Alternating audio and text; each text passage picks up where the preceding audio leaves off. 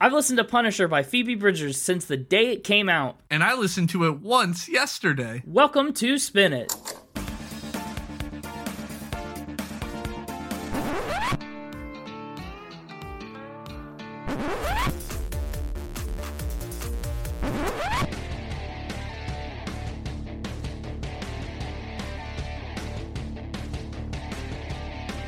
Hello, everybody, and welcome back to Spin It, the record ranking podcast for people who would rather be listening to music. I'm James. With me is Connor. Hello. I feel healed already. Yeah, I was going to say, I can welcome you back to Spin It, but one thing I can't welcome you back to is the year of vengeance. It's over, it's behind us, and we're moving on into year three, into the year of healing. This is exciting. Happy, not birthday, anniversary. Yeah. It's a birthday. Oh. We're in the new year. Birthdays are allowed again. Okay, sure. Happy birthday. Yeah. It's birthday of the podcast. We're officially two years old. We're in our terrible twos There it is. for the year of healing. We made it to the terrible twos.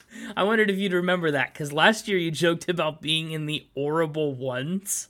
I do remember that. It was a that was a rough one, but the terrible twos is that's a much more palatable expression. Yeah. I decided to kick off the year of healing with kind of a an, an ironic pick on the surface, but I think it's really really good to begin a year of healing, and that's Punisher by Phoebe Bridgers.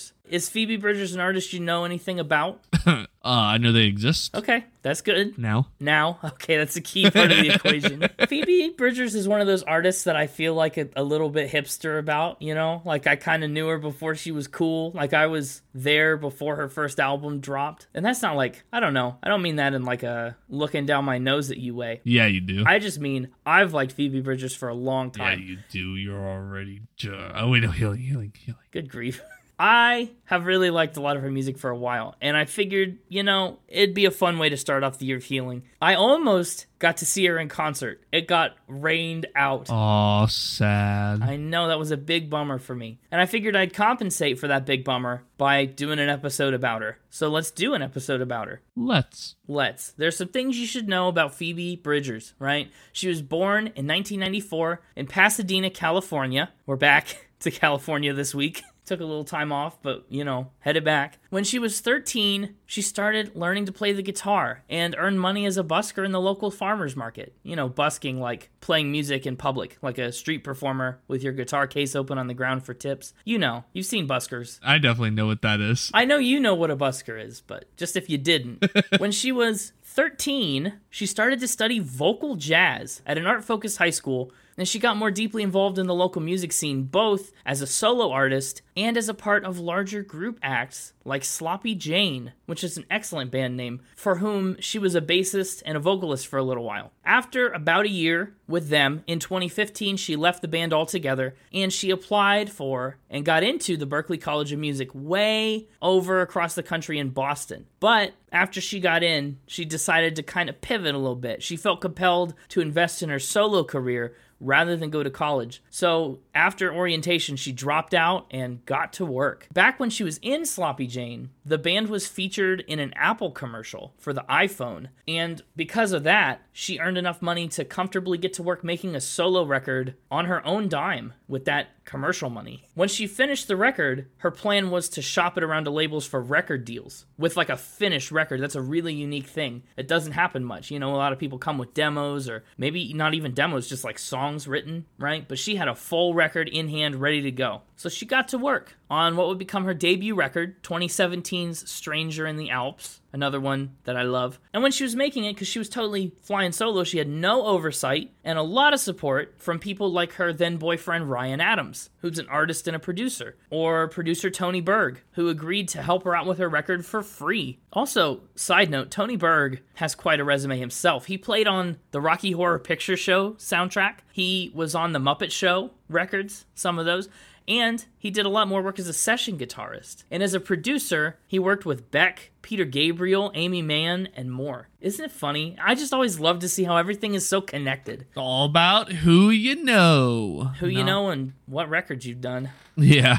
In the meantime, Phoebe also starts touring as an opening act for Julian Baker and Connor Oberst, both of whom would go on to be very significant collaborators with Phoebe on entire album projects. We'll talk more about them in a bit. Keep those names in the filing cabinet of your brain for now and for later. Filed under F for future.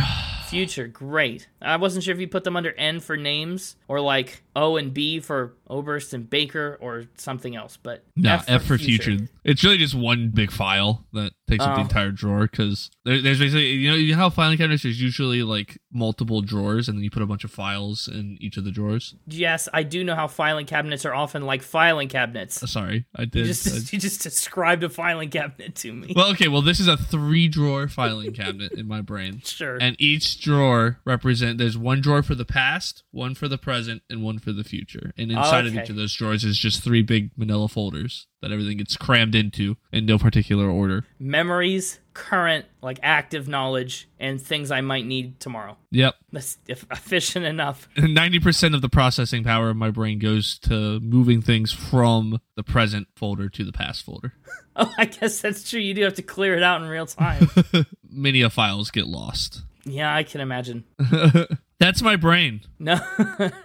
Future collaborators, right. We're in 2017 now, though, for past. In 2017, Phoebe signs with Dead Oceans, the label that's currently the home of Connor Oberst's Bright Eyes, also Japanese Breakfast, Whoa, Sloppy wait, wait, Jane, wait. her former band. Uh, Was this what I was saving it for? No, Oh, okay. More into the future. yes, further future work. Gotcha. Her debut record, Stranger in the Alps, came out to critical acclaim in September of 2017, and all the attention that it got opened a lot of new doors for her. After the album came out, our resident Spin It Pickle King John Mayer said the world had just witnessed the arrival of a giant. Fee, fi, fo, fum. Yeah. She performed on morning shows and an NPR Tiny Desk session. I love those, by the way. Side note, shout out to the NPR Tiny Desk concerts. I really enjoy those. Have you ever watched one? No, absolutely not. You haven't? Really? If you said, What is NPR Tiny Desk Session to me like five seconds ago, I would have said something you just made up. Wow. Oh, I gotta find one for an artist we've done and we could watch it maybe. It's it's them. They play at a tiny desk. Wonderful. It actually looks like a normal sized desk, so I don't really know I don't really get the concept. but it is good. Anyway, her work also started to get sync placements in TV shows like Castle, Lethal Weapon, Switched at Birth, and a few others. But the big one is it also started to turn new eyes on her for potential collaborations. People have called Phoebe a serial collaborator. And that is so accurate. You know, for a career that's maybe like a decade on, the number of songs with a featuring Phoebe Bridgers tag out there is vast. It's a lot. She's worked with Fiona Apple. She's worked with The National. She's worked with Kid Cudi. Remember him? She's on his, I think, Man on the Moon 3. I think you mean Kid Cootie. No, I don't, and you know that. She's also worked with Manchester Orchestra, the 1975, SZA, Lord Huron, Taylor Swift, and she's even formed two separate musical projects apart from her solo career. Get ready to open the filing cabinet. Ready? Mm, It's a very heavy drawer. yeah, it, it sticks. There's a lot you got memorized for the future.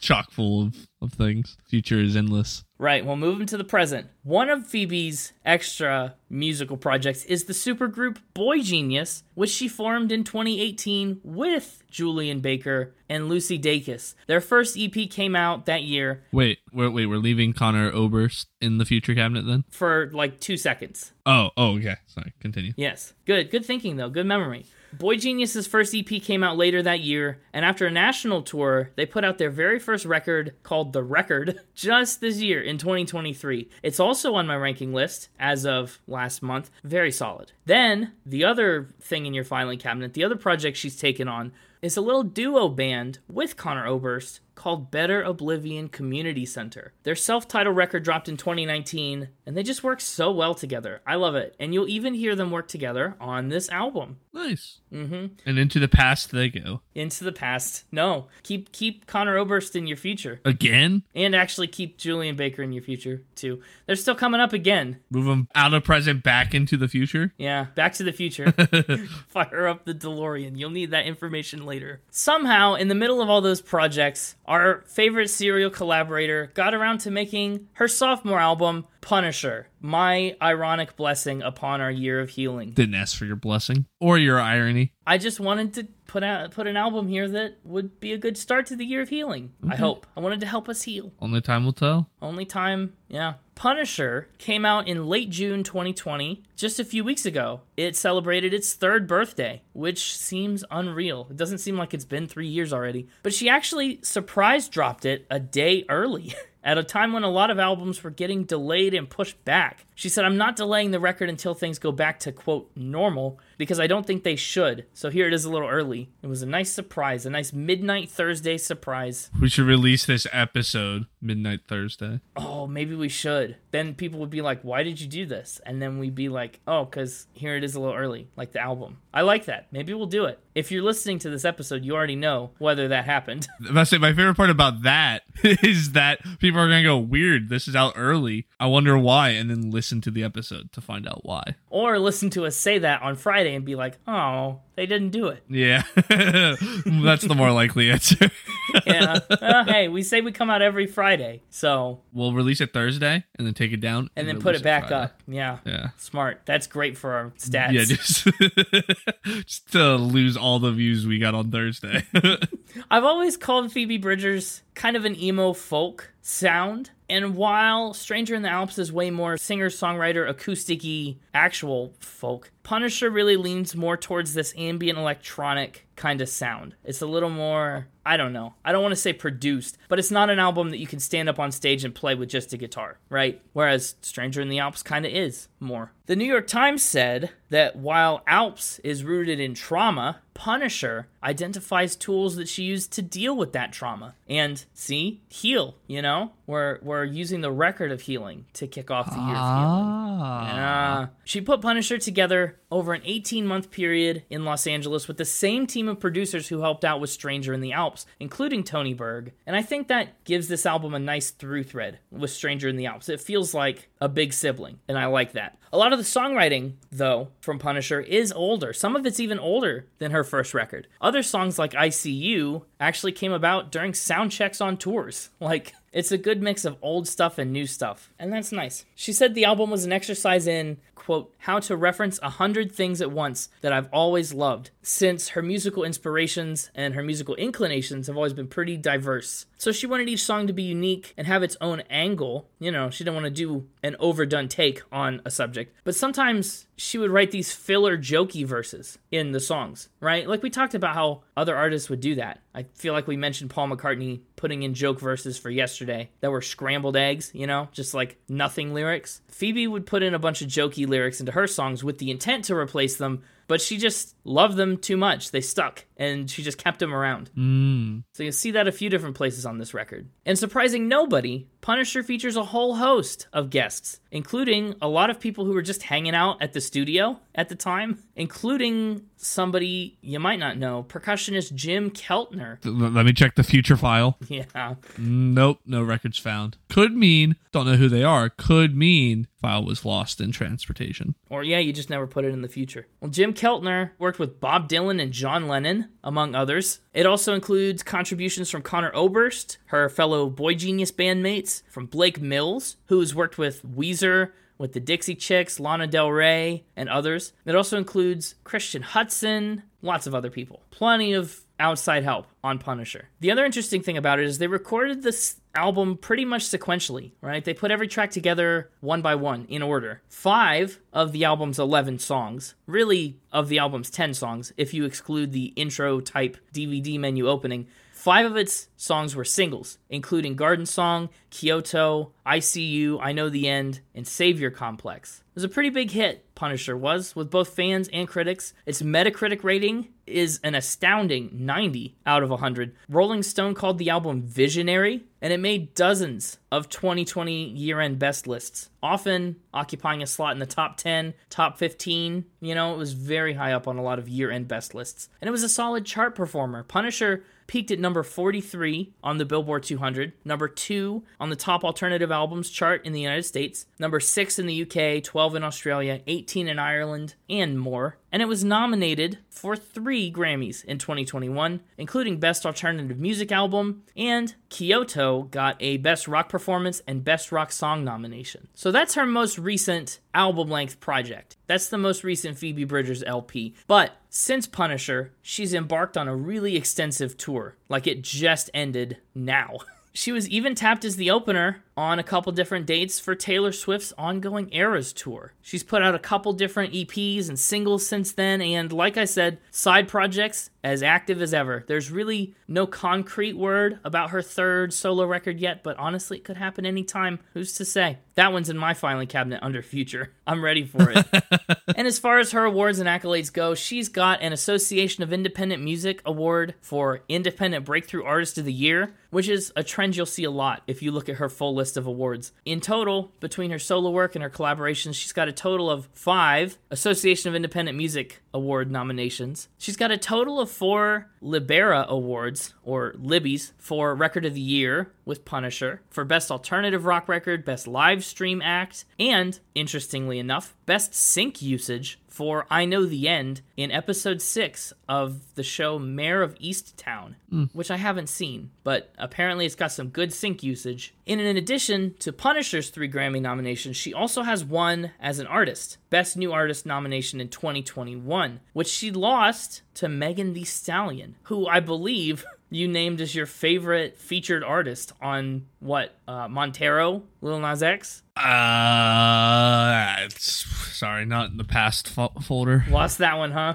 Well, that one was lost. Too bad there's absolutely no way to know, no record whatsoever of how that went. It's impossible to know. And pod, there's no way to tell. Other nominees that year, by the way, that were in the running, also who lost to Megan Thee Stallion, include Ingrid Andress, Noah Cyrus, and Doja Cat. Those are names. It's a pretty stacked year for Best New Artist. And of course, it's only the beginning, you know, only the second album of however many albums she's going to release. So keep an eye out for more awards. But that's all I've got for Phoebe Bridgers. And now I'm curious to see how the mixtaper is going to approach the year of healing with the upcoming rounds of Factor Spin. Only one way to find out. Yeah, we're just going to have to dive in head first, I think. I was gonna say dip a pinky toe in and test the temperature of the water, but I mean, if you want to dive right on in, let's get them on out here. Uh, I mean, sure, why not? Hey, it's me, the mixtape uh, Welcome, mixtaper. Welcome to year three. How you feeling? healed. Already. Wow. I'm just just so kosher right now, What? like salt. Like salt. What are you talking about? Kosher, kosher. You're just repeating the word. What what do you mean? You're like salt? You know, like I can't say that I do. Are you okay? I think the year of healing, I think year 3 broke you a little bit. I don't know. People refer to things that are like good as like kosher. Yeah, like all good. Okay. Yeah, so you know, um, Talking about salt. I'm just kosher right now. Well, isn't there a type of salt called like kosher salt or something? Isn't that a thing? Yeah. So put the two together, you got good salt. There's a little more nuance than that. I I thought you were going to go back to copacetic. That was Connor's word a few weeks ago. I'm not Connor, so why would I do that? The lines have started already. What? What? I, I don't know. So, uh, what are you feeling for Factor Spin this year? Are you going to tell me a lot of true facts or are you going to tell me a lot of lies? Doesn't matter. No matter how it goes, win or lose, I'm healed.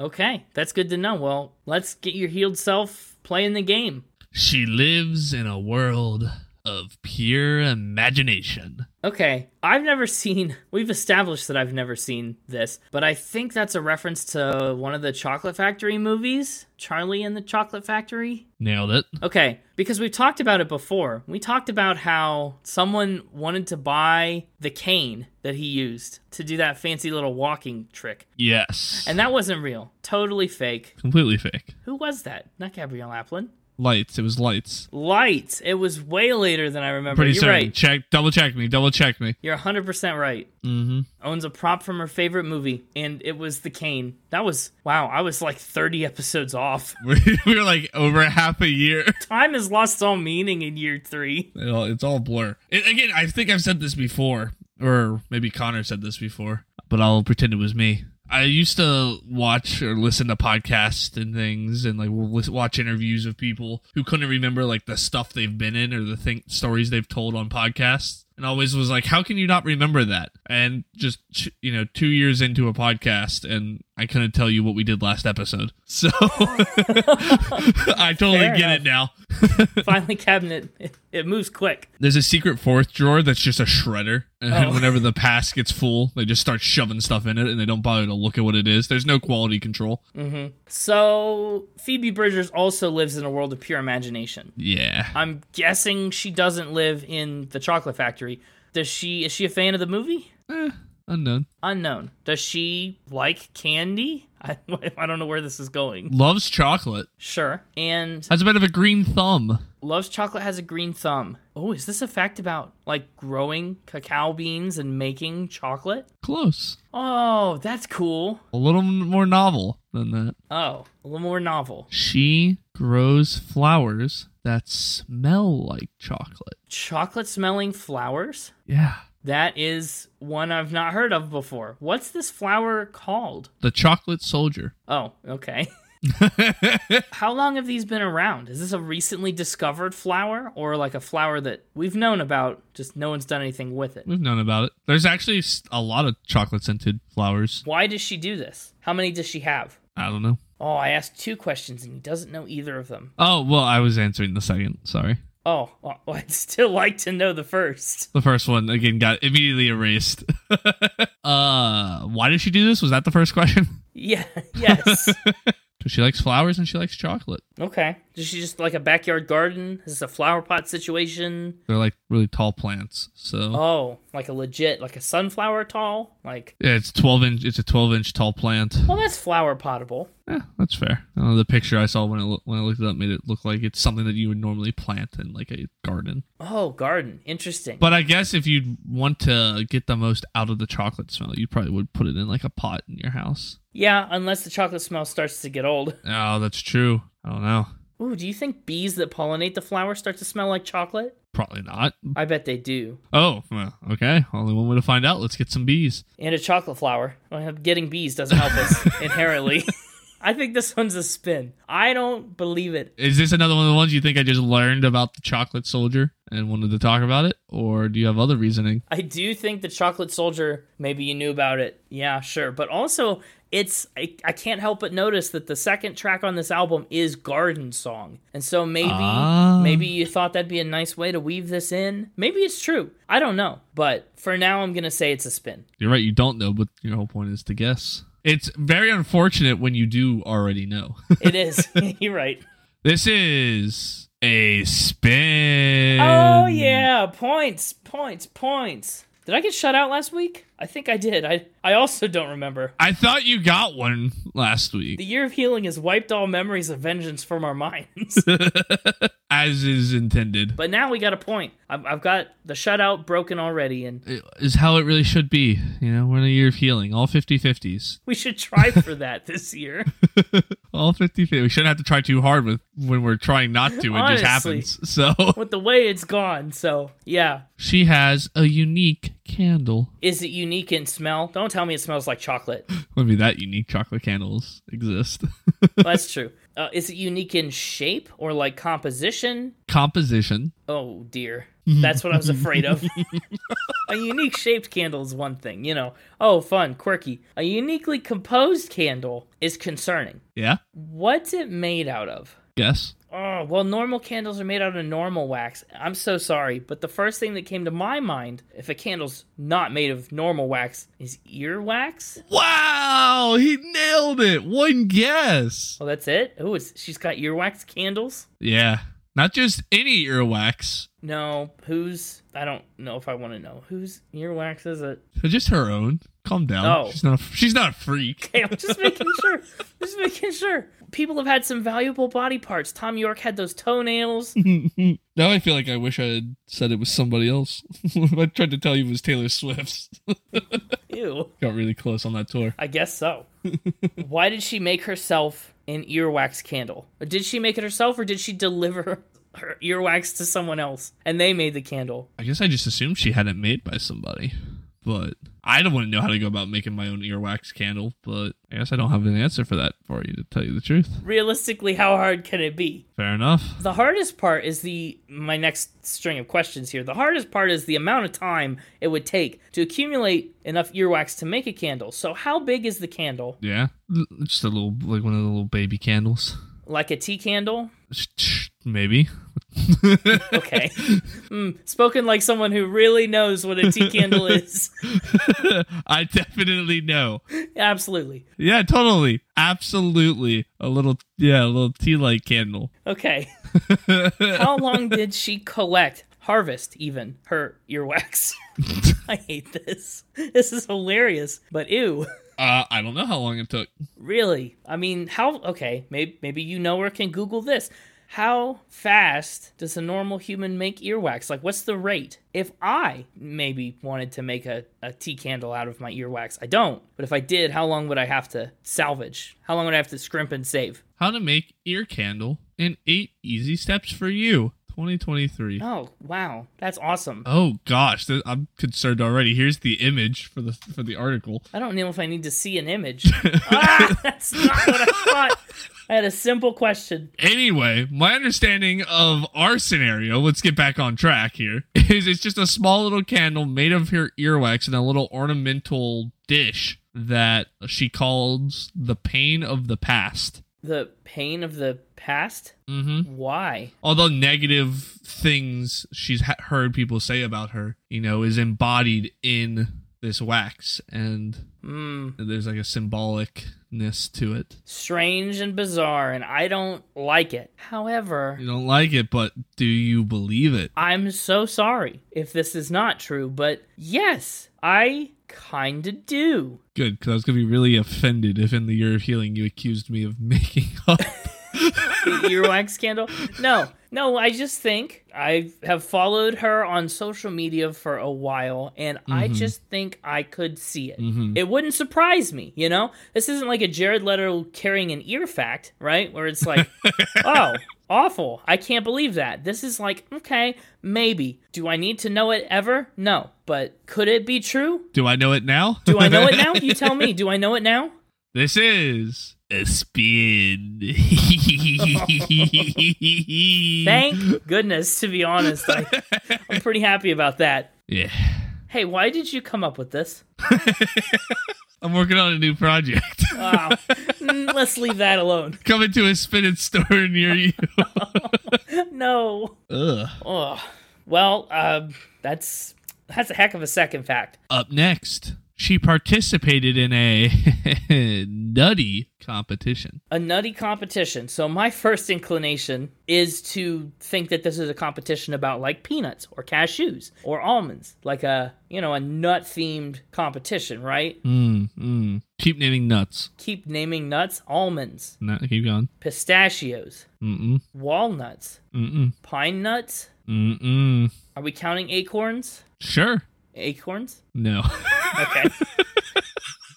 I'll give you a hint. Sometimes you roast them on an open fire. oh, chestnuts. Chestnuts. There we go. Sure, okay. Those are like those are pretty far down on my list of nuts, apparently. Apparently. That's because Nat King Cole only sings about them to me once a year. Mm. What kind of chestnut competition is she in? Uh, picking up chestnuts blindfolded. What? the competition is to pick up chestnuts with a blindfold on? Yeah. Weird. Uh, What is this competition for? Is it sponsored by something? Yeah. I, I don't know if it's sponsored by, but it's for something. Which is The Zinni Ranch Annual Chestnut Festival. what's the Zenny Ranch? It's a ranch in California. And they have a chestnut festival where what people could come around and eat chestnuts and celebrate chestnuts and pick up chestnuts. Yeah, they usually have like a potluck and like a costume contest, and Oh dear. they sell chestnuts by the pound from the local chestnut farm. Fascinating. I like this. They specialize in grapes, chestnuts, Christmas trees, wreaths, and more. They sell fresh raw chestnut honey, which is apparently a thing. I suppose. I mean, I did just talk about chocolate honey with the bees, so I believe it. I believe it. And is this chestnut pickup like a like a main event? Is it like a I don't know. Is it like a thing, the featured event of the weekend, or is it just like one activity? it's just like one of the activity for the kids. Was she a kid when she did this, or was she like 22? no, she was a kid. Okay. So I do like the idea of her being an adult amongst a bunch of kids. Yeah, I know. Just- How many chestnuts did she get? I don't know. Did she win? Uh, I think if she had won, she would have said she won that part that, that competition rather than just participated in. So I'm gonna go with no. Uh, Okay. I just don't understand why it's not a better game. Like it's like an Easter egg hunt, Yeah, but blindfolded, and the eggs, the chestnuts aren't hidden like Easter eggs. They're just strewn about. that's my understanding. Do you find them? You just gotta find them by stepping on them I don't know. and then going, "Oops, stepped on one time to pick it up." I really don't know the mechanics of the game, but in my head, I imagine it's like a big, like roped off area that's just filled with chestnuts, and you release a bunch of blindfolded children into it and let them stumble around with a little basket. It sounds awful. That's my headcanon, but I really don't know. Wow. Maybe we should go do it. Maybe we can go to the Chestnut Festival. Uh, So I looked it up, and the 39th annual Chestnut Festival is being held Saturday, October 29th. Oh, wait, no, that was in 2022. Hmm, wonder when the 2023 one is. So the 40th one is coming up. It's coming up. Looks like it's usually held in October. Yeah. I don't know what to make of this. I don't know how you would have found this if it wasn't true, but I know that is the case for a lot of things. I think this is true. I'm going to say this one's a, a fact. This is a spin. Really? Ouch. Where'd you learn about chestnut picking up? uh, made it up. Made it up? is the whole festival a sham? Yeah, the festival's real. After I made up the idea of picking up chestnuts blindfolded, I Googled chestnut festivals in California because I knew that's where she grew up and Wow. found found that one. It's, it's a stupid sounding game. I mean, I gotta give you credit because it sounds exactly like the kind of thing a bunch of like farm people would like host and put on. It's right up there with hey, like don't stereotype. no, but it's like right up there with the corn maze. Like, come to the Yeah. 39th annual chestnut pickup. Like, I can see it. I can visualize. That's true. We got corn mazes bobbing for apples. Yeah, it's just like got, that. we got a lot of weird food games. Did you just invent a sport? Sport. I use the term sport loosely. Oh no, it's a sport going on E ESPN 32. Yeah. I mean, I'm curious to know how hard it would be. Yeah. All right. On to number four. If you get this one right, 50 50 like we want. So don't mess up. Shoot. Yeah, the pressure's still very much on me.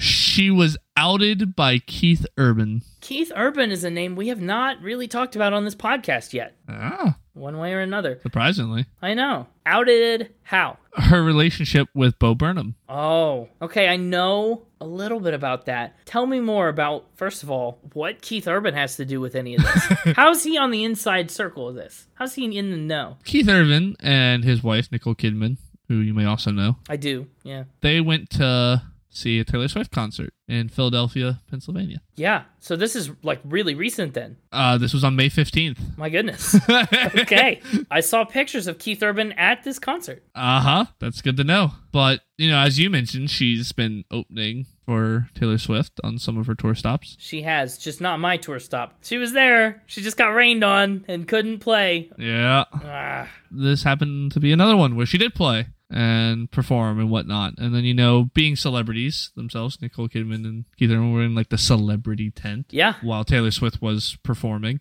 And because she was done performing, so was Phoebe. And so was Bo Burnham. And Keith Urban and Nicole Kidman are uh, film a little video, a little selfie of Oh, them like no. dancing and enjoying back in style. Yeah. And in the background, you see Bo Burnham and Phoebe kiss, outing their relationship. Wow. Confirming it. Wild. Oof. Keith Urban did not realize that, you know, that was happening in the background and posted the video and No. eagle-eyed fans saw it and were like, ah. Keith Urban wasn't like, I gotta tell the world. Let me find a way to sneak them into the background of my video. No. So people didn't know then, and it blew up. Well, there was a lot of rumors. You know, people had seen them together. Yeah. Matt Healy, who we've talked about, We sure have. he put a photo up on like Twitter of him and Phoebe kissing with Bo Burnham like having his arm around both of them. And the internet was like, "What does this mean? Why does this exist?" Hmm. Weird. It's been rumored since like 2021 when they were first spotted together. But this was the first time that there was any sort of proof of any romantic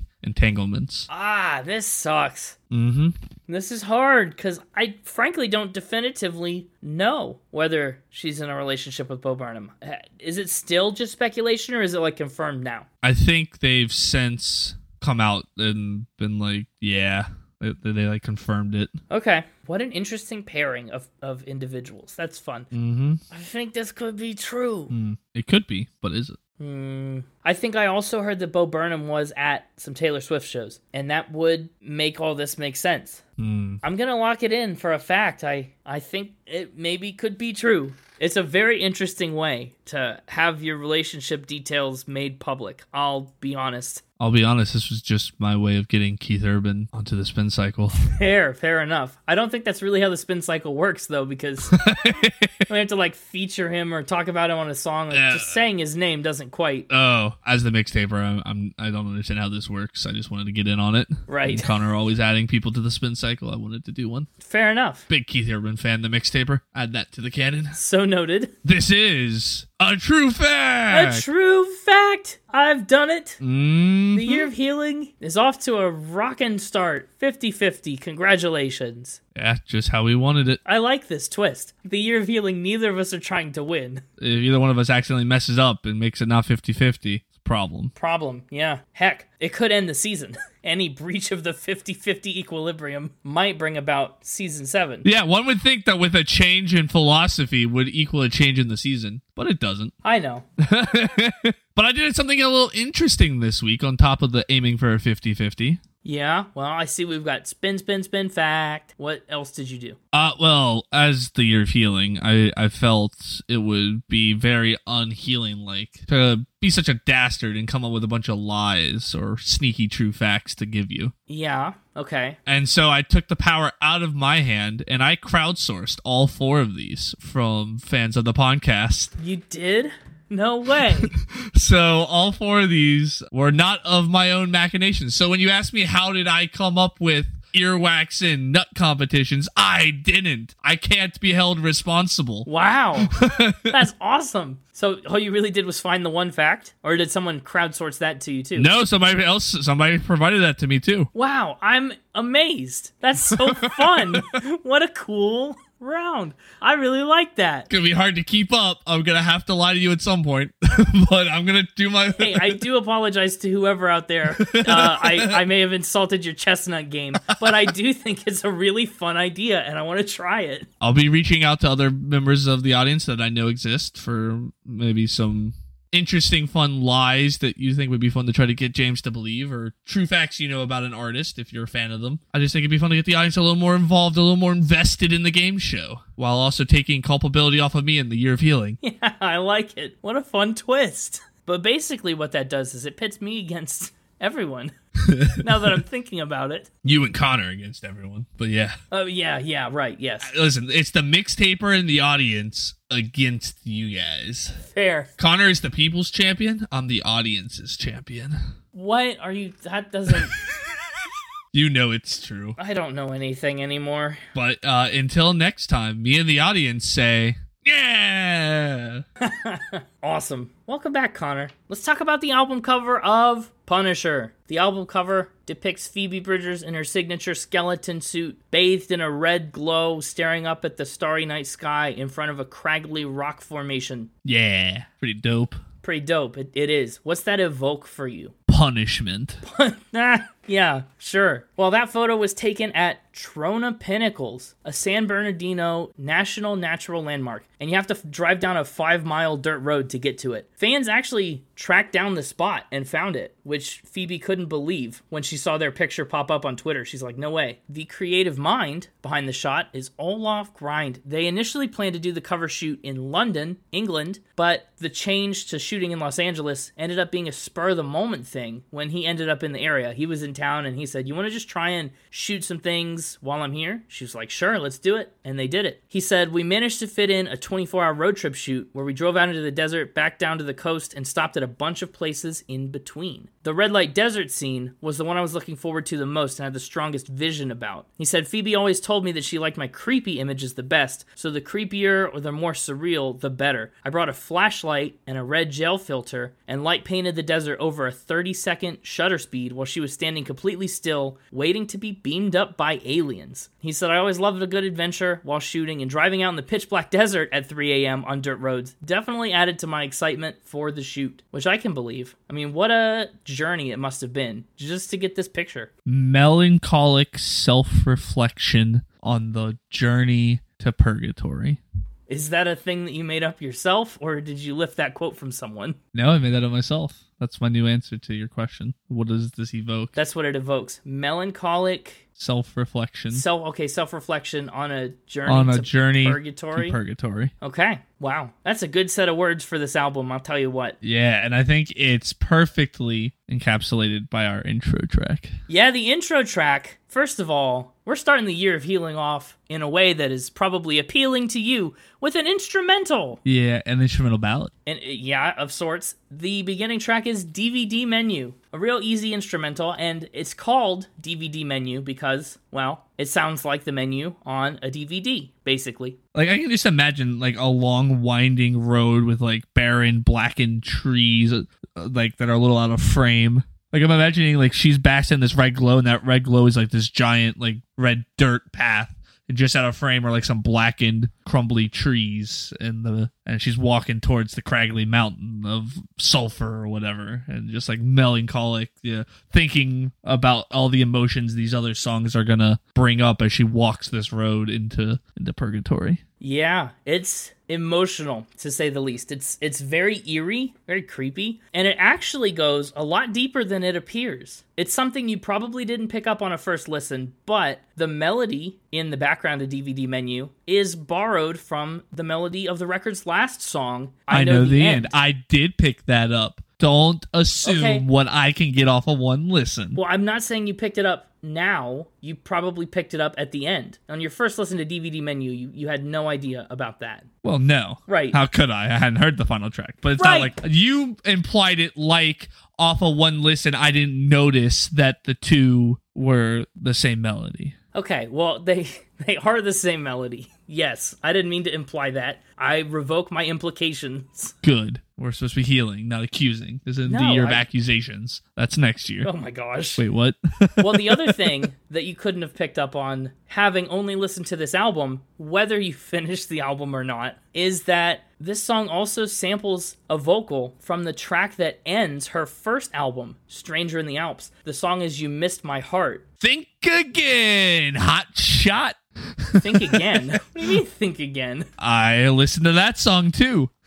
Wow. what? But that's not what I said this time. I was very careful in saying one thing you couldn't have figured out if you only listened to this album, regardless of where you stopped. No, you said one thing you couldn't figure out having listened to only this al- album. To only this album. You just said it yourself. If you only listened to this album. You exactly. You implied that I'd only listened to this album, which was a wrong implication. Well, it wasn't like a specific you, just a general one who has not listened to other Phoebe Bridgers songs may not have realized Watch your phraseology. Is all I'm saying. Right. My point is DVD menu is a really cool piece to transition us into this new era, right? To get out of Stranger of the Alps, to enter into the world of Punisher and the atmosphere, and then to tie the beginning of the album to the end. It's not bad for a track that's just a little over a minute long. It does a lot of legwork, very subtly, to the point where one may not even notice it, as long as that one is not Connor. Track number two is Garden Song, and this is one whose very existence made me suspicious about the chocolate flower. Like I mentioned, I,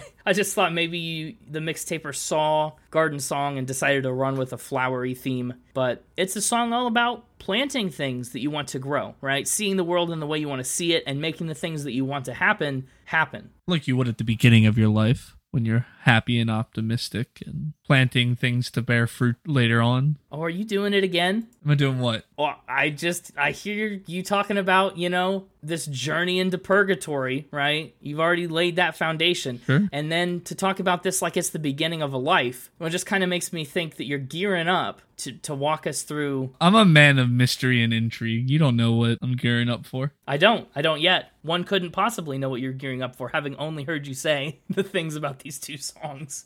but you're right. Yes, it does feel very much like beginnings and fresh starts and things. Phoebe says It's all about your good thoughts that you have becoming real and all the crappy stuff that you think becoming real too. If you're afraid of something all the time, you're going to look for proof that it happened or that it's going to happen. And if you're a miserable person who thinks that good people die young and evil corporations rule everything, there's enough proof in the world that that's true. But if you're someone who believes that good people are doing amazing things no matter how small and that there's beauty or whatever in the midst of darkness, you're going to see that proof too. So this song is kind of her take on confirmation bias Yeah. and frankly optimism but like a not a full color optimism like a muted colors optimism right I like the guitar on this one. yeah it's a very interesting arpeggio that's going on here and it's so produced it's it's distorted a little bit and wobbly and Yeah, there's like some layering going on with the vocals at certain points. well the vocal layering i can tell you more about that those parts where her vocals are underscored by a really really deep voice on some of those parts of the chorus that vocal is contributed by her very own tour manager Yaron You nailed exactly what I was going for. awesome. So yeah, it's it's this song about finding beauty and growing the good things you want in your life. And then we move on to track 3,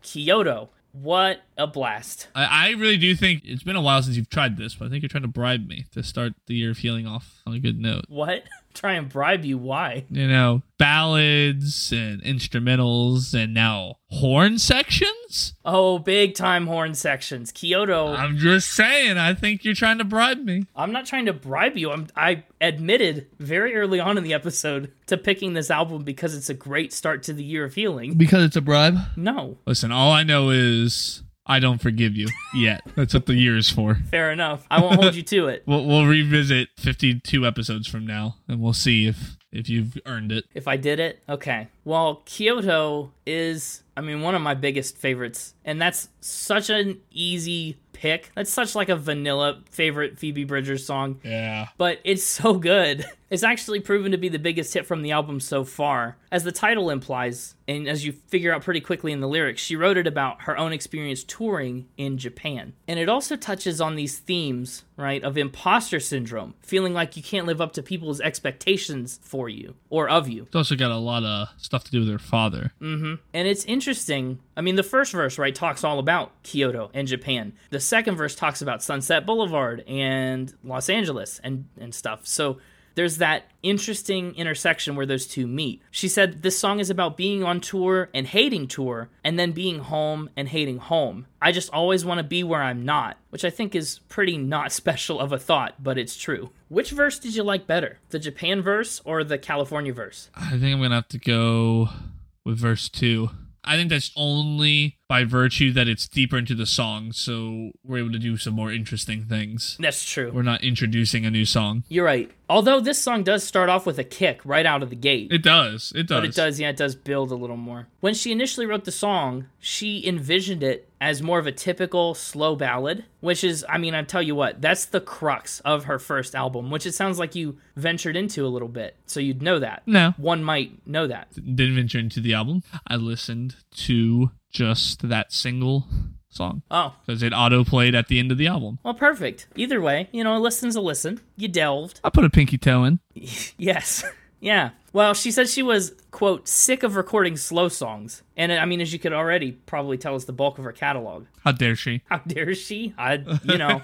well, what she did with it is she picked up the pace on Kyoto and she added that horn part that you loved, which was played by Nathaniel Walcott from the band Bright Eyes. What a good horn part it is. I just love it. It matches, it fits the song like a glove. Yeah. Also interesting to note, the song is practically built for a music video shot in Japan, right? You'd think. However, that wasn't able to happen. that was her initial plan, but the album came out during COVID and pandemic travel restrictions made that impossible. So, she ended up shooting the whole music video on a green screen and it i mean they really played up how absurd it was and honestly just nailed it Love that. it's an experience of a music video. And then we move on from the instrumental, from the ballad, from the horn section into the Title title track. track. Punisher. Also very slow, very understated in its music at the very beginning. It builds, eh, you know, it's got a good build to it, but yes, Punisher. She wrote it about one of her most prevalent musical inspirations, Elliott Smith. Do you know anything about Elliott Smith? Definitely. I know. And you know. Right. So there's no need to talk about it unless you think the audience doesn't know. Right, yeah, because you you got it. What don't you know about Elliott Smith? Yeah. I do have one of his albums on my ranking list so far because artists like Phoebe Bridgers and Connor Oberst led me to him. But now can I pull him out of the future? oh, look at that. He could stay in whatever cabinet you, you want. Oh, he's in the future one right now because you kept telling me to leave him there. Is he able to be? Can he be moved? No, he can't. No. He's still coming back. Okay. But Elliott Smith passed away, died tragically and unexpectedly in 2003. So Phoebe Bridgers obviously never got a chance to meet him, but in this song, she kind of imagines her way through what it would be like to meet him, what their interaction would be like. But she doesn't really paint herself as the hero or, you know, it's not a positive interaction. She kind of labels herself a punisher, which is kind of this stalkery kind of fan that comes on really strong and ends up like harassing their idol. Mostly, she talked about how it comes from a fear that she would be that person had this happened in real life, but obviously it never did. Hence the chorus. What if I told you I feel like I know you, but we never met? And it's an interesting thought because as an artist who's, you know, been gaining popularity over the last decade, this kind of fan worship is something that she's had to deal with as the person that they're like going wild over, right? Yeah. And she talked about that experience. She said, even if they're sweet, the person that's being a punisher to you, she said, they're just talking to you and they don't realize that your eyes are glazed over and you're trying to escape. That's a punisher. And you realize that your reaction really means a lot to them. So you're trying to be there for them too.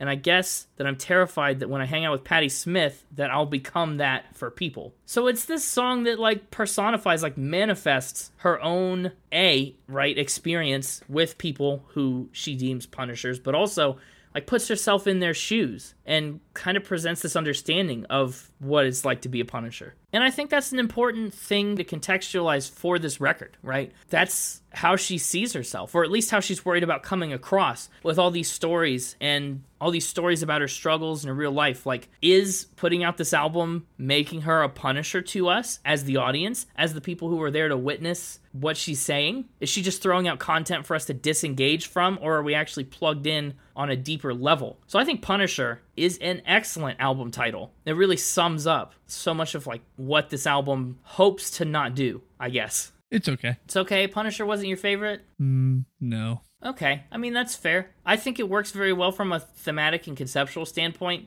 but musically, I guess it's not my favorite either. The other interesting thing is the apparent ease with which she wrote the song. Usually she says she goes through like 4 or 5 rewrites on every song, but this one just kind of fell out, kind of happened and was done very quickly. That's cool. It is cool. It's always nice to write a song fast. Up next is track number 5, Halloween. This is Halloween. This No, is not this. That Mm, Halloween. well, this is Halloween that we're talking about, but we're not talking about this is Halloween. There's a difference. One of the greatest Christmas songs ever written. I guess I really considered. I, I was excited to put this album here at the beginning of the year, but I was torn also because this is a solid album that could go in Mixtober too. Yeah. But I opted for here instead, and and you know it's not a Halloween album, but it really would fit right in there. Now open up that filing cabinet again. He's back. Connor Oberst is on this song. Oh, He lends his vocals to the track in a few spots. he's back in the present folder. Yeah. Will he go to the past or back into the future? No, you got to put him back into the future file. He's coming up again. Okay. He's not done yet. Yeah, because you know, once he makes it into the past, there's no guarantee he ever comes back. Yes, there is. Maybe not on this episode, but he he's coming back on this podcast. Don't you worry. Well, Phoebe says Halloween is about a dead relationship, but it doesn't get to have any victorious ending. It's like you're bored and sad and you don't want drama and you're waking up every day just wanting to have crap be normal, but it's not that great. And so that's kind of what this whole song gets at. Baby, it's Halloween and we can be anything. It's a special night. Can't we at least pretend to not be mad at each other? Can't we at least pretend that things are okay for once?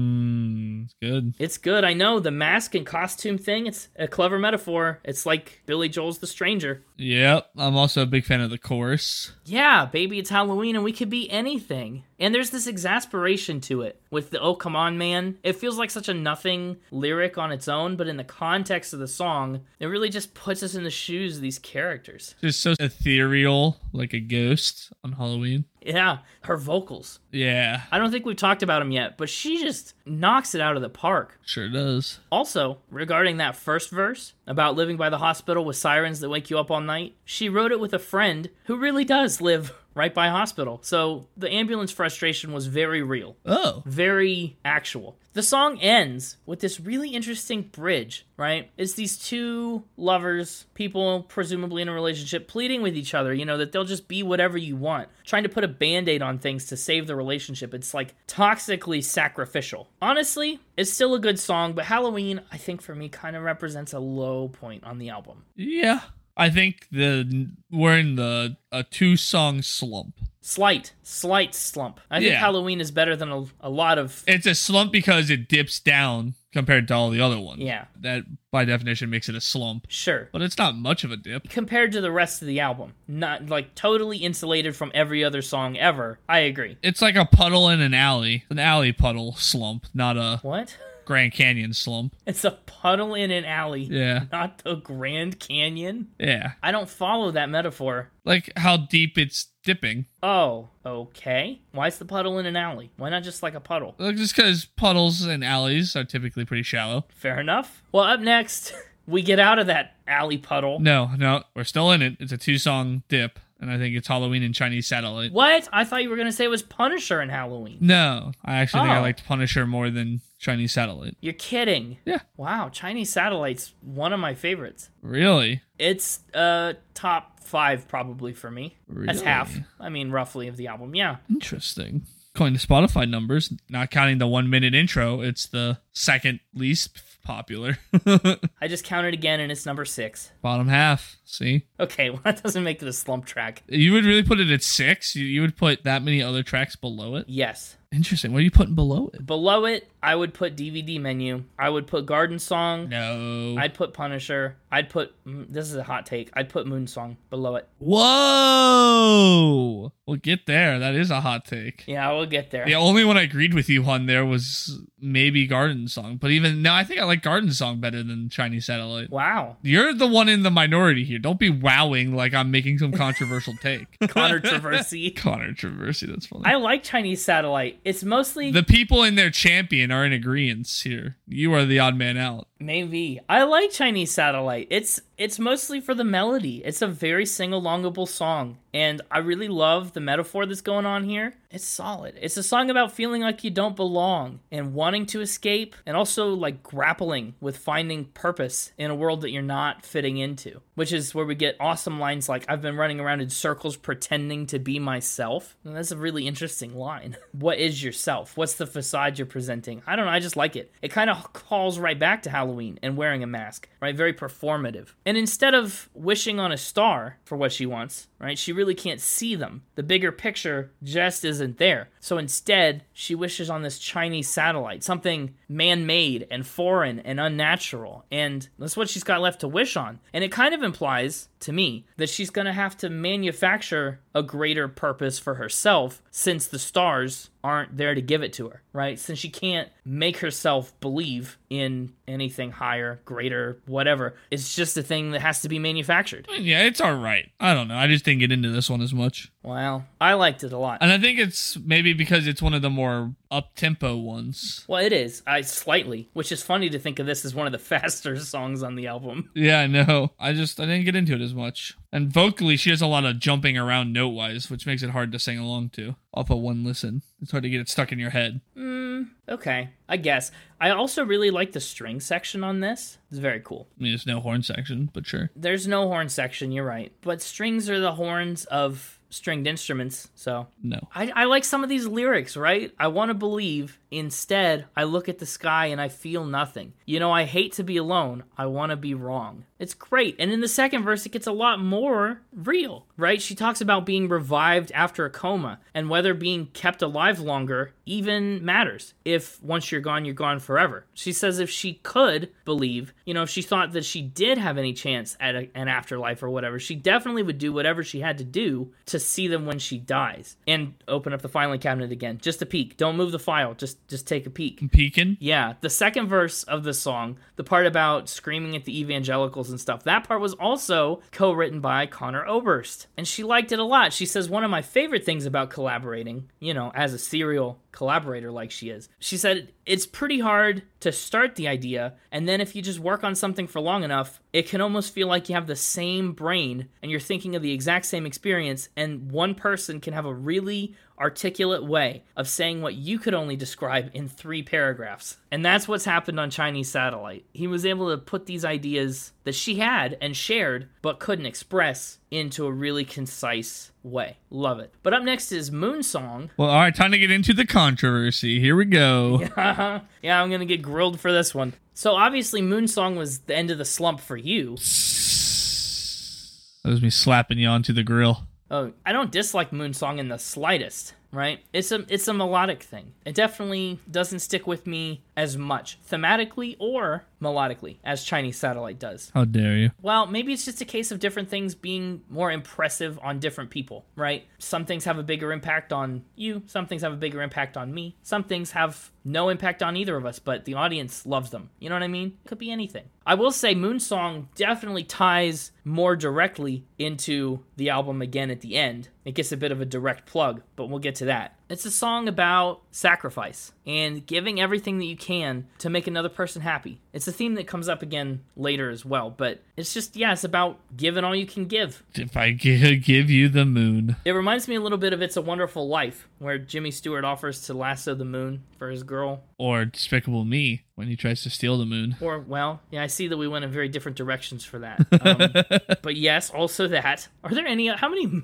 How many moon stealing movies are there? Are those the only two? Doubtful. Well, I can't think of any more. Oh man. Phoebe describes this song as caring about someone so much that you feel stupid, right? You know, she says it's the wanting to be stepped on feeling in a relationship. Like, you're taking advantage of my kindness. You're exploiting my generosity and what I'm giving to you, but at least you're letting me be there for you. At least you're responding to me, right? And for that, I'm willing to be trampled for you. And it makes its way into the song through these very vivid images. She says, You couldn't have stuck your tongue down the throat of somebody who loves you more, so I will wait for the next time you want me, like a dog with a bird at your door. What an image. And that's such a cool one too because I I don't know about you, everybody I know who has a dog story like this, the dog shows up with the bird, all happy to give this person the bird that they worked so hard to capture. And every dog owner, unless it's like a hunting dog, right? That doesn't count. But if you're if you're like just a normal dog owner and your dog walks back in with the bird, you don't want the bird. You're trying to tell the dog to spit it out or drop it. Like you're you're disgusted. And it's a really good image to show how much this person that they're trying to give their all to occasionally maybe just spurns their kindness. Aren't cats usually more known for that than dogs? Like cats are the ones that are known for like bringing mice and birds and snakes to their to their owners. Maybe. It happens with dogs too, and I don't feel like a cat is going to come with the same like excited to see you feeling. Yeah, well the cat's like just going to come dump it for you because it thinks you can't hunt for yourself. Whereas the dog, like when I think of dogs and bringing birds, I think of like hunting dogs. In which Yeah. case, the, the hunter absolutely wants the wants the bird.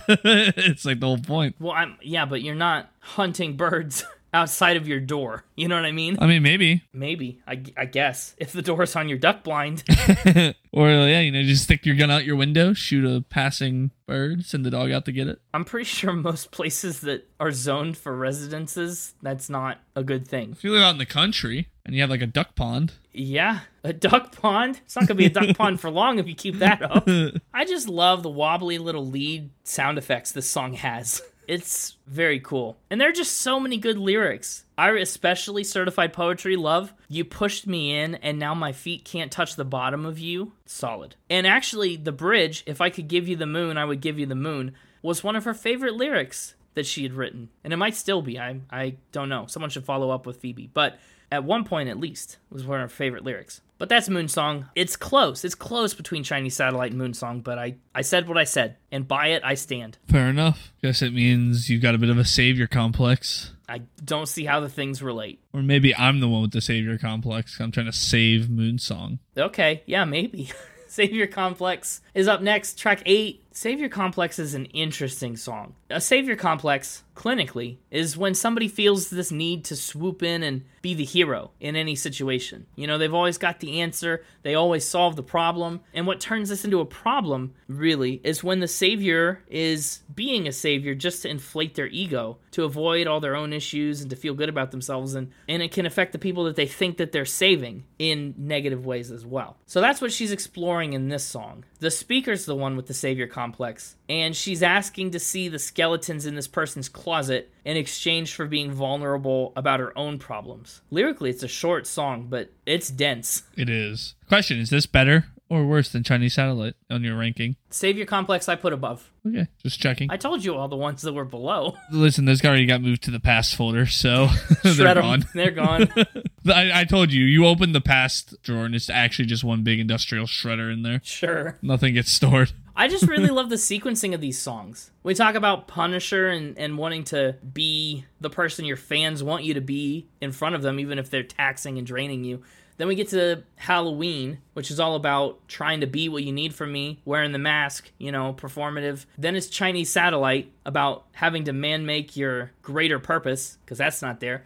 And then there's Moon Song, right? Very space themed. So it kind of carries on the satellite thing, the, the higher purpose, something's out there. I'm going to continue to work and put in and give my all to this. And then Savior Complex. Phoebe says thematically, it's like a sequel to Moon Song. It's like when you get what you asked for, and then you're dating someone who hates themselves. Oh, I really like this song. You really like this one? Me too. Yeah. It's so interesting. The chord structure is awesome. There's a lot of surprising major chords, you know, near the ends of the verses and in the chorus. It just, this song lifts you up gently and sets you back down gently several times. And it's just got such a nice flow to it. Mm-hmm. Actually, she wrote this song in her sleep. She says she rolled over in the middle of the night and hummed. She says there's a voice memo that exists, but she can't find it. She just woke up, had the melody, made a voice memo, did it in the studio. And that's where Savior Complex came from. And I love a lot of the little metaphor she puts in here about driving around the airport, being subject to a vampire when she's promised to give her blood. Like, it doesn't get any more sacrificial than that. And you know where you go when you need blood. The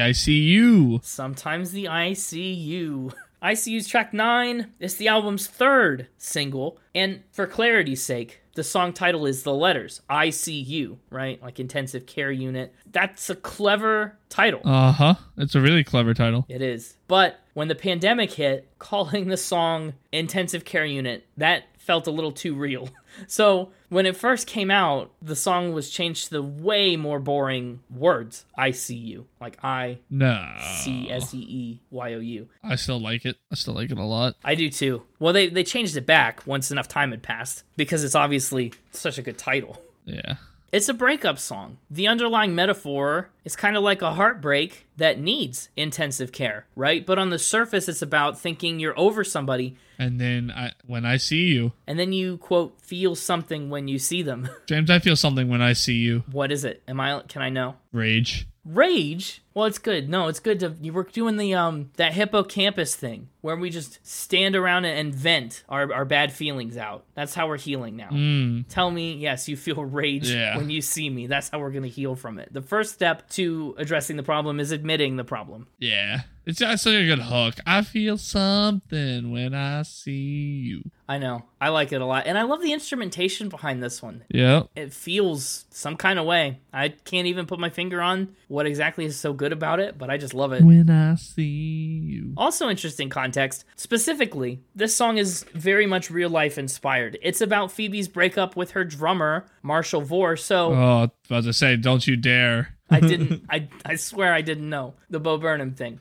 But she broke up with her drummer. And that's what makes what she does in the third verse really cool. She says, I used to light you up. Now I can't even get you to play the drums. And when she says it, the drums cut out. It's such a great moment in the song and honestly on the whole album because the whole song feels like it's building to this climatic moment, right? And this moment where the drums stop in an ironic way, kind of is that. It's a climax, even though it really sweeps the leg out from under the song. It's kind of like an inverted climax. The song hits its highest point at its lowest point. I don't know how to describe it. That's like the focal point of the song, even though it cuts itself way back. It's solid. And certified poetry alert if you're a work of art, I'm standing too close. I can see the brushstrokes. Like I know you so well, I'm too familiar with your imperfections. It's it's again another literal instance of not being able to see the big picture, just like Chinese satellite. This whole album feels so thematically cohesive. Ooh, I just really like that. Anyway, When I see you. we talked a little bit about Graceland back in our 80s of episodes. We did an Elvis Presley episode, talked about Graceland.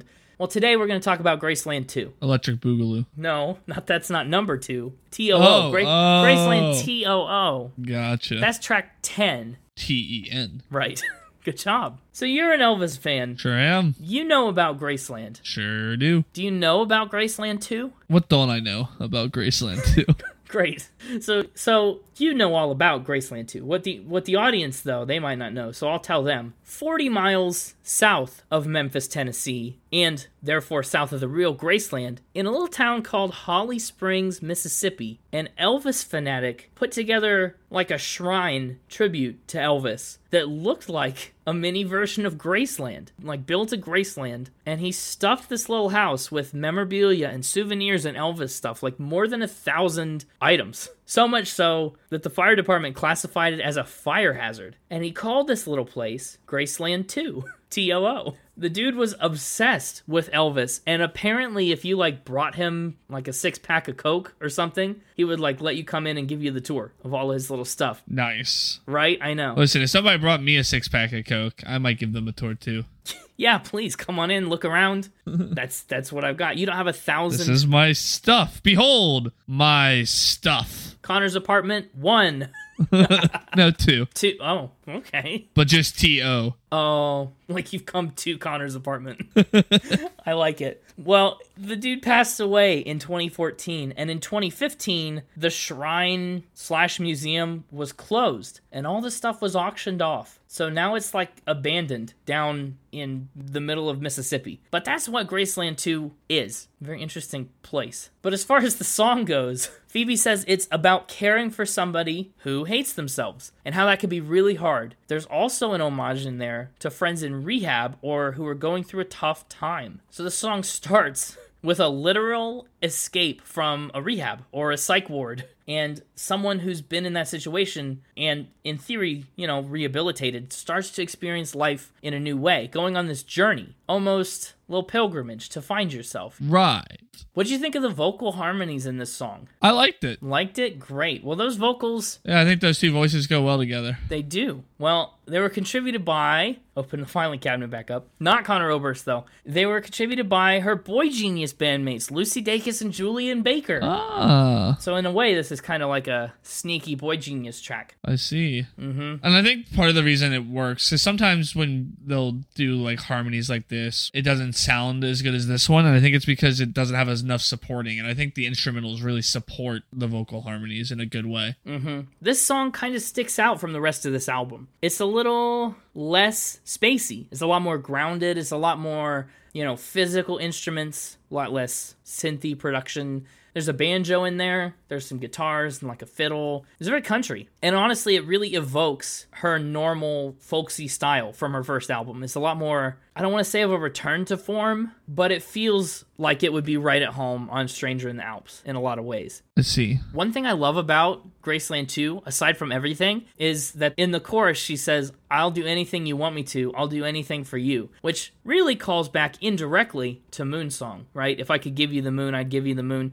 And it calls back very directly to that last bridge of Halloween, I'll be whatever you want. And in turn, all of that ties right back into Savior Complex about how you have to do whatever you can to help this person. Yeah. It's so complex. It's so complicated. It's such a web of themes and emotions, and everything congeals and comes together. And the final place that it does all come together is track 11 I Know the End. we finally get our realization that you know DVD menu ties into I know the end if you're paying attention. That's right. It's here. The end is here. I found a lot of details about this song. There's so much happening here. Yeah, First of all, Phoebe says, this is a bunch of things I had on my to do list. I wanted to scream. I wanted to have a metal song. I wanted to write about driving up the coast to Northern California. She said it's like a super specific feeling. This is, she called it a stone thought. She said it feels like purgatory to me. Purgatory, you know, like you you mentioned in your adjectives to describe the album. Sure did. She said doing that drive is like purgatory up the coast of California. She said, I've done it at every stage of my life, so I get thrown into this time that doesn't exist when I'm doing it. I can't differentiate any of the times in my memory. Her filing cabinet is all out of whack. She says, I guess I always picture that during the apocalypse, I would escape to an endless drive up north. She says, I love tricking people with a vibe and then completely shifting.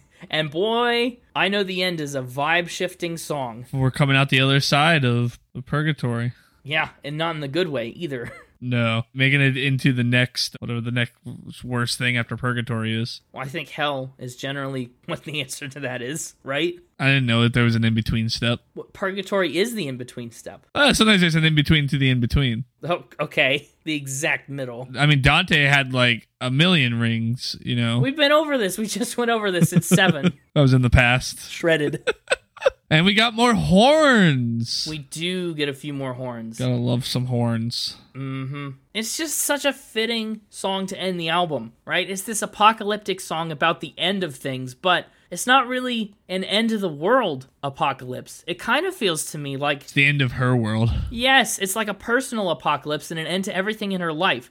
Apocalypse now or forever or whatever that was. I don't even remember anymore. It's in Oh the past. gosh, whenever apocalypse, whenever, Whenever that's what it was. Not I was, apocalypse uh, now. That's the movie. that is a movie. We did talk about bad sons and apocalypse whenever, but this is a personal apocalypse. You know, her life is changing, and in a certain sense, it's a little sad to witness the end of all the things that you've known. But on the other hand, it's also really exciting to leave all that behind in anticipation of all the unknown stuff that's coming up next. It's just so good. And like Kyoto, the first part of the song is about hating being on tour, right? Just the constant change, just being around and not being home and having to go. It's hard. It's it's a tough thing to cope with. And it's a great capstone for all the themes so far. I also I'm sure you liked this little part, right? Early choruses say you had to go, like a wave that crashed and melted on a shore. But later that changes to I gotta go, because I'm not gonna go down with my hometown in a tornado, Yeah. like the Wizard of Oz. When you put a little sneaky mix up into your chorus, I didn't mention it on the earlier tracks, but there was a couple earlier ones that did the same thing. Yeah, there were a few. This we're entering a, a bit of a Wizard of Oz era. Yeah. Like with this song, Three Clicks and I'm Home. She talks about the ruby slippers and stuff. Like the Wizard of Oz has come up a couple times. It's about to come up again.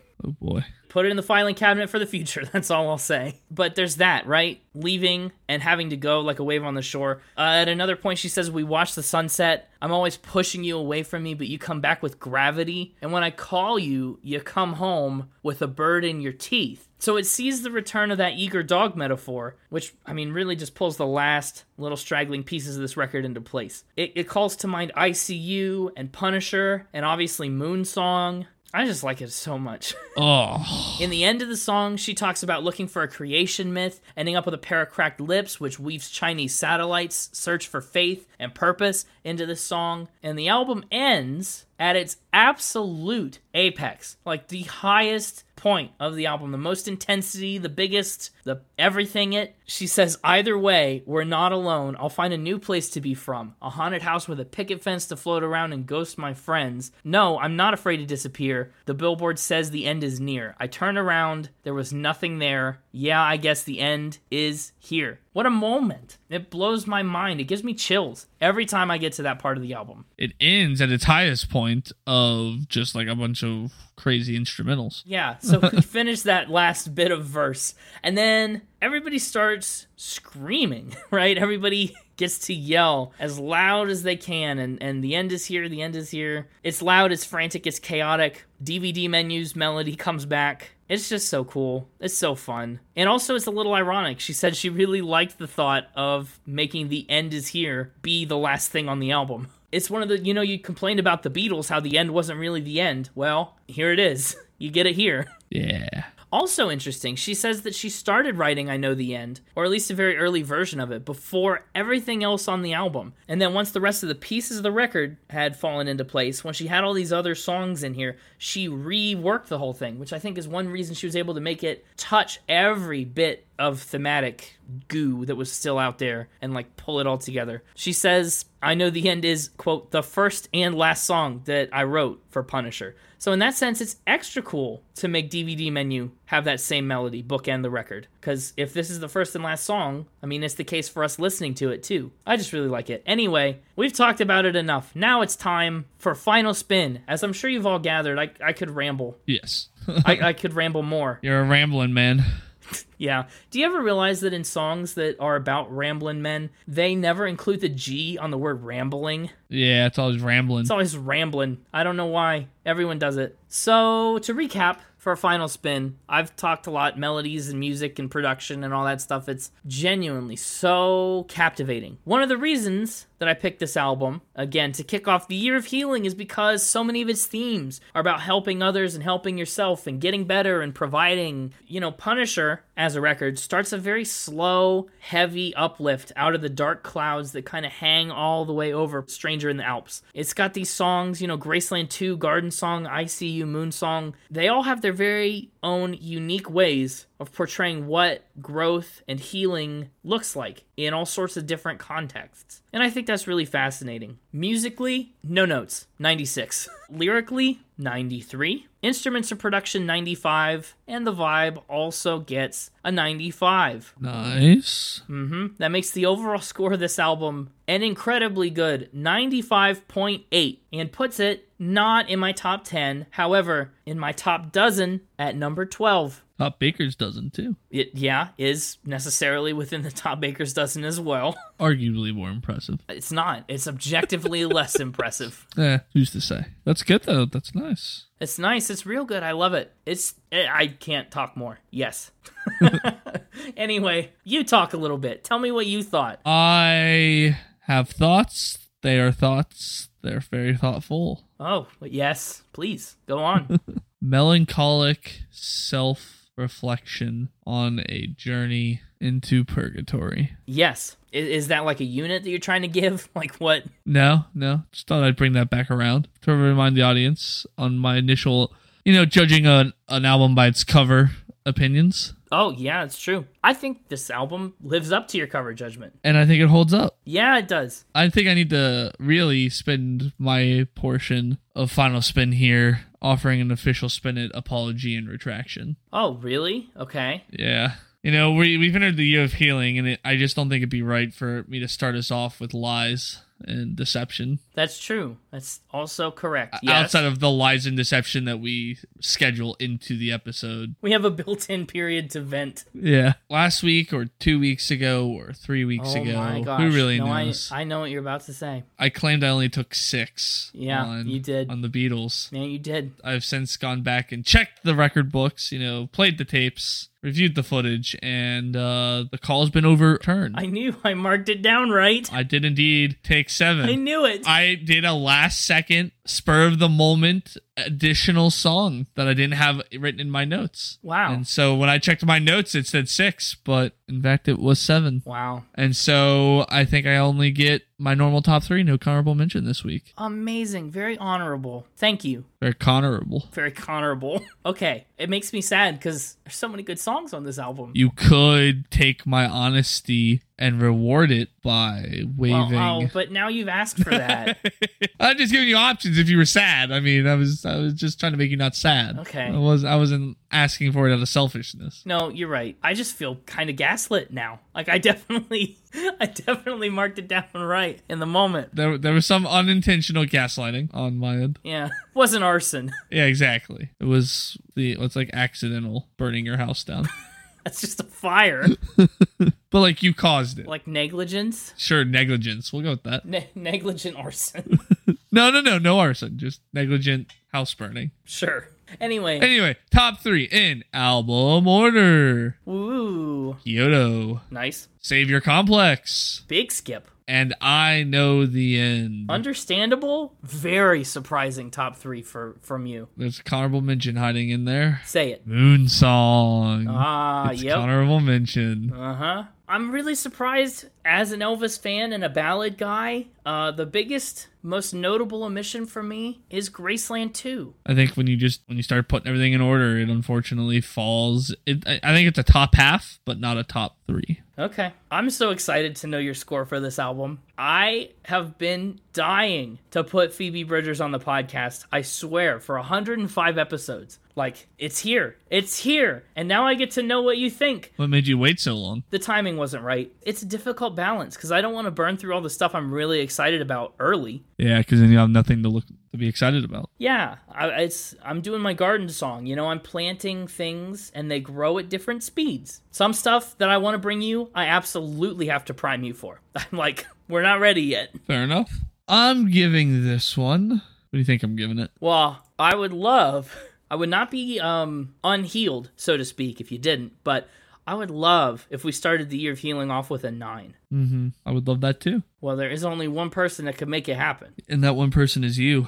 It's me. You picked the episodes. Well, that's true. I, You had to have picked a nine. I guess that's a fair point. How how'd I do? I'm sorry. I'm giving this one a two. No, Ah!